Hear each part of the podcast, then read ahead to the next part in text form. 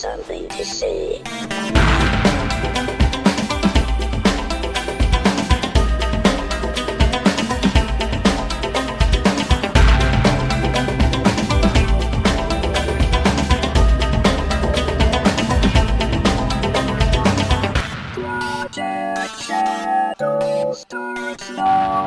Hello, everyone. How are you doing today? My name is Charlie. You might know me better as sci fi fantasy writer C.E. Dorset, especially if you're reading my new book, Crucify My Love, or my sort of new book, The Chain, which is what this video is all video. Why do I always say that? I watch too much YouTube, which is what this podcast is all about. Now, hopefully my voice sounds good. I am being kind of quiet. My husband is sleeping in the next room because he has a flight early, early, early tomorrow, and I'm trying to keep my voice down. So hopefully I'm not sounding too quiet, but it things need recording. So what I'm going to be talking about on today's episode is why I am currently in the process of rewriting a book of mine that came out in I believe 2010 Actually, I wrote it in 2010. It was published in 2012. Um, and I want to talk about the process that got me to the point where I felt like writing, rewriting the book was the right decision and what that means. But before we get into all that, if you haven't already, please um, rate this podcast in whatever app you generally listen to me on. That really does help out a lot tells the algorithm to share me with more people. The more people that listen, the more people, well, we, more chances we have to connect with each other. And that's why I do this. I just got a wonderful, um, voice message from, I don't know if I should call you Jack or JAC, that will be featured on next week's podcast. It's a really good message and something that I've thought a lot about too. So, yeah, we'll definitely be talking about that. Okay, so please indulge me. This may sound like I'm going to be overly self indulgent on this episode, but this isn't so much a buy my book, why you should love my book, or why I'm so great kind of thing. It's actually the opposite of that. I wrote The Chain over about a three year period. And it's a book that I absolutely, truly, and deeply love. And it really means a lot to me. It was partially inspired by a song by a folk singer that I absolutely love, who happened to, I happened to have met. And I sent her an arc of the book, and she had nothing but good things to say about it. And that really made me feel you know, when one of your childhood heroes says nice things about you, I mean, what in life is better than that? But over the years, it's been a book that I've had some issues with. And it's one of the reasons I think subconsciously, unconsciously, or maybe consciously, I don't know, I have defended George Lucas in his going back and editing Star Wars. There's always been some things about the book that bothered me, that I felt that I didn't get right. And a lot of that was because of how close I was to a lot of the subject matter. The book is about a lot of different things, but one of the m- most important elements of the story for me was an exploration of gender this was a point in my life when I had start started reconsidering and recontexting myself. And up until this point, I had always kind of classified myself as an ultra femme gay man. And I was starting to realize that that wasn't true. That wasn't actually who I was. And I had spent a lot of time talking with some transgendered friends of mine about their experiences and what they had, you know, gone through and how they got to make that decision. And one of the things that kept coming up when we'd talk was my brief stint doing drag in the 90s, which is something that really meant a lot to me. And maybe someday is something we'll talk about more on the show. I was never famous. Nobody knew who I was. There was no drag race at the time. But it was one of those things that it really meant a lot to me. And I was spending so much time, energy, and effort dissecting gender and the idea of gender. And I was also very frustrated because when my previous books had come out, I would go to conventions and be treated like a writer. When Shine Like Thunder came out, I, and excuse my bad language here, but no, I'm not going to say it. I, I was the gay writer. I almost said the F word because that's how I was treated. Um, but I'm going to keep the clean tag. But I became the gay writer, and I was kind of in this double rebellious place where, okay, if you're going to call me a gay writer, I'm going to write the gayest book that has ever gayed onto the gayest stage that has ever happened. And I wrote The Chain really honestly believing that I was torpedoing my career. It was going to be the capstone on my grave. It was going to be that book that I just went to the mat for. And so when you read the book, there are no heterosexual characters in the book. I do apologize. There are, are only a few cis women in the book, and they do not figure prominently in the story at all. There is one transgender woman, there's one what I would now call non binary person in the book, and several other people who are gender fluid or there, there really are not, with the few exceptions, Robin being one of them, no real binary male characters in the book either, other than Robin. Um, and I did that very deliberately. I wanted to write a book that was, you know, as gay as gay could be. So it's set in a drag club where there are literal fairies. And, you know, I, like I said, I really thought it was going to be the end of my career. And I, I poured my heart and my soul into this book. And the problem for me in reading it is I can see how broken and conflicted my heart and my soul were when I wrote that book.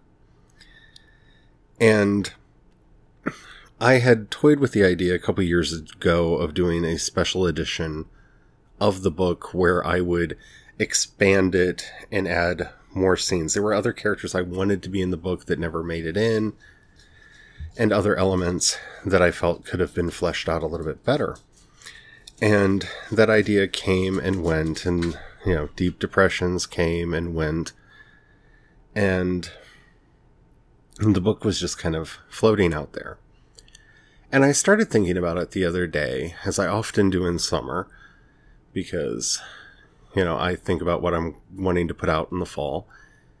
And I really wanted to write the sequel, because when I thought of the book, I had kind of devised it as a trilogy. It was going to be The Chain, The Pearl, and The Queen.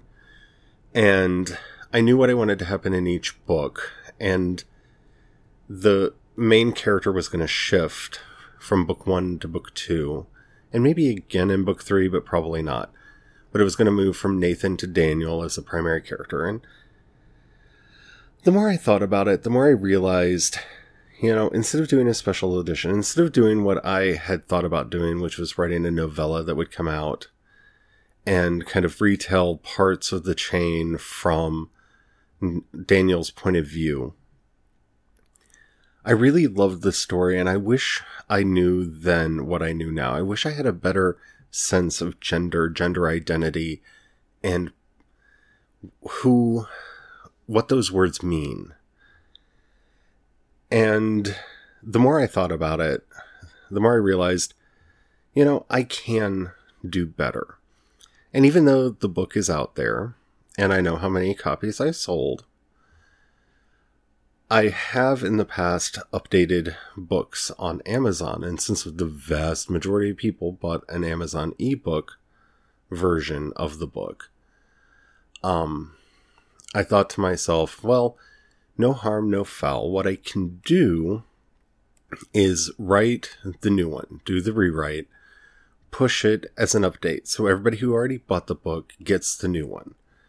And if they want a copy of the old one, put a little note in that says that they can contact me and I will give them a, you know, a copy of the original so that they can have that. Because I don't want to take that away from anybody who really loved it and anybody who might like it better than the new version. But I really wanted to take time and rewrite this book. And it's a slow book. It's not fast paced. It's not a rip roaring adventure. And that's one of the things that I love about it most. And the more I thought about the chain and what I wanted to do with it going forward and really spend time with these characters again, the more I felt that it would be a disservice to the world and to the readers not to do another pass, not to go back to the text with what I know now. And it's not even so much about writing technique or writing style or, you know, because my technique and my style and my voice have changed a lot since I wrote the original book. But there's, there, th- I don't think anybody understood that rouge was non binary because I didn't know that word. I believe at one point in the book they call themselves um, androgynous because that was a word that I was familiar with, but it didn't fit. It didn't work quite right. And because I also wasn't used to the idea of the singular they, I do believe rouge is referred to either as him when out of drag and she in drag. And that's wrong. like, that's such a disservice. Like, looking back at that book now, that's me misgendering a character. And the same thing's true for Harlow. Harlow was in my mind, and when I when I wrote the book, someone who was on the cusp of transition and she knew she was female and w- enjoyed doing drag and that's why she did drag but she is not a gay man doing drag and yet because of my own insecurities at the time harlow is introduced as a he and is treated as a he throughout the book even though that's not accurate and these are all related to my own personal hangups with gender that I had at the time that because I couldn't find the right words for my own gender. And it wasn't until I heard a few people describe themselves as non binary femme that I really understood who I am. Because that defines me. Because I do not identify masculine at all. And by saying non binary femme, that's kind of like pointing to the points on the spectrum that you might find me depending on the day of the week, depending on, you know, where I am. But never really over on the masculine side. That's not who I am. And I didn't have that language. I didn't have those ideas back when I wrote the original book. And the original book is so much poorer for it. Like, I still love the characters and I love the story. But I never promoted the book because I knew somebody would read it and say something to me about misgendering the characters. If they got it. Like, if the writing was even remotely clear enough for them to get what was going on. Like, I wanted to write myself a nasty review and say, How dare you misgender these characters? They deserve so much better than what you've done to them. And when I wrote the book, I was proud of how I had written them because I didn't know any better. And I, like I said, I was dealing with a lot of my own gender issues at the time as well. So it felt to me like it was only right to take the time and really do another pass to the book. Take all the stuff that I wanted to do for a study with shadows, a study in shadows, which was going to be the novella, the parallel novella that told much more the story from Daniel's point of view. Just fold that in to the new version. Allow Remus to be in the book because he was supposed to be in the book, but I cut him out in early stages because I felt like I was introducing way too many characters. And just have fun with it. Make it better. Make it the story that you wanted it to be when it first came out, especially now that I have the language to be able to do that. And I think I have an audience forgiving enough and nice enough to allow me to take the time and really bring these characters out in a way that they deserve.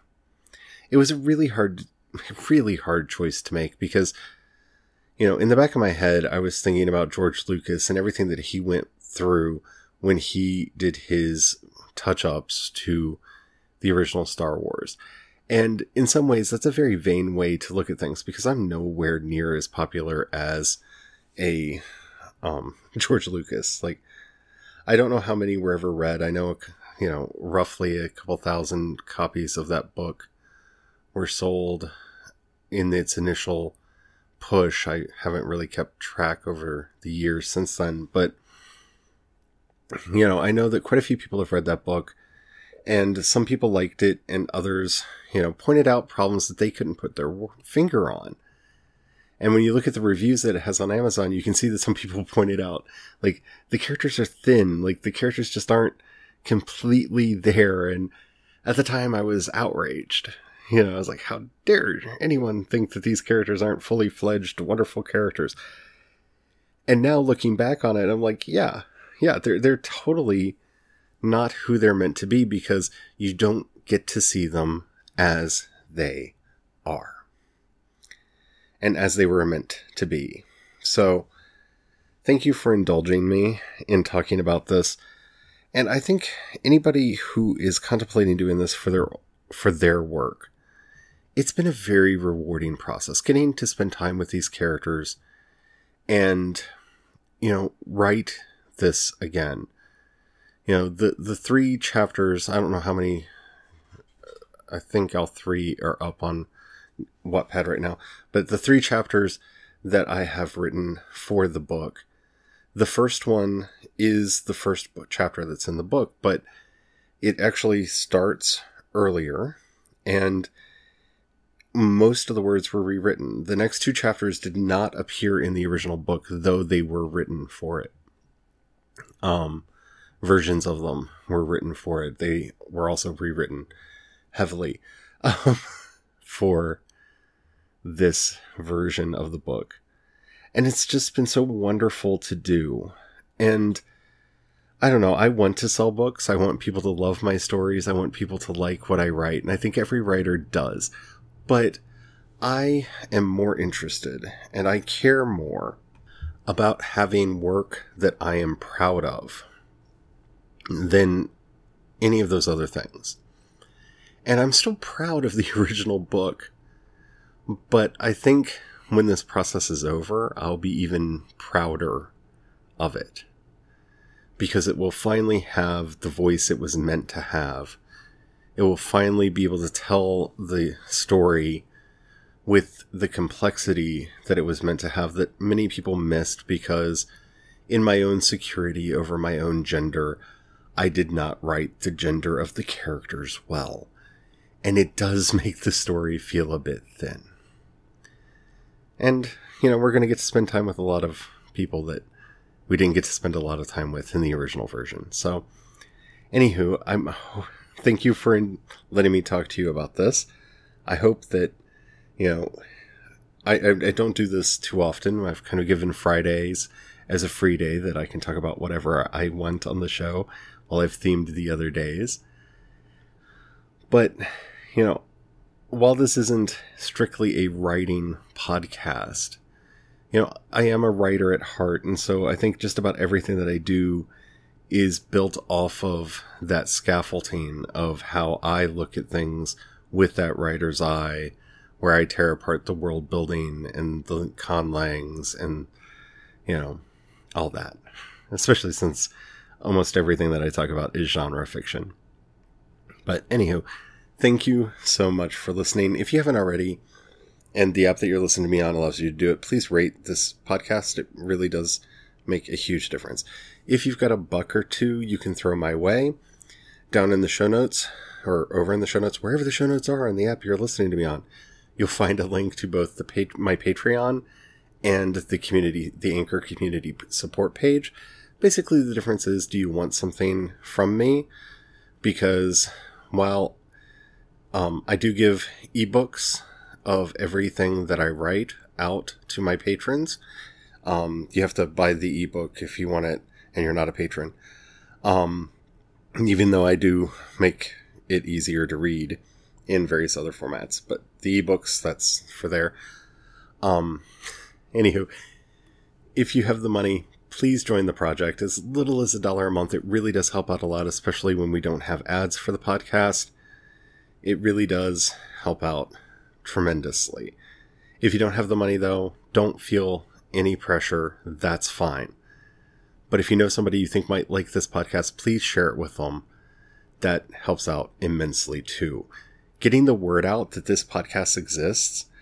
You have to think, I started doing this podcast in 2007. And yeah, it's been kind of intermittent over the years because of depressive issues and whatnot. But, you know, it's amazing how many people who, you know, how hard it is to get the word out that I'm doing this. I mean, this is this is episode 790. I've done 790 episodes of this podcast. It, it's hard to get people to know that, that I'm out there. Anyway, um, if you want to send me a message, you can always send me a voice message. You'll find a link in the show notes that works on any device. You just click it. You have to sign up for an account because we do not accept um, anonymous uh, call-ins but you can leave me up to a one minute message. Keep it clean so I can use it on the show. I have one for next week that I'm really excited to talk about. Um, but I'm not going to spoil it because it's going to make a really good, really fun episode. But, or if you want to not lend your beautiful voice to the podcast, you can hit me up on Instagram or Twitter. I'm C. Dorset on both. You can find links to everything over at projectshadow.com. If you want to read along with this rewrite, um, I'm on Wattpad. I'm CE Dorset over there. So look for The Chain by CE Dorset on Wattpad. Anywho, until next time, don't forget, have the fun. Bye.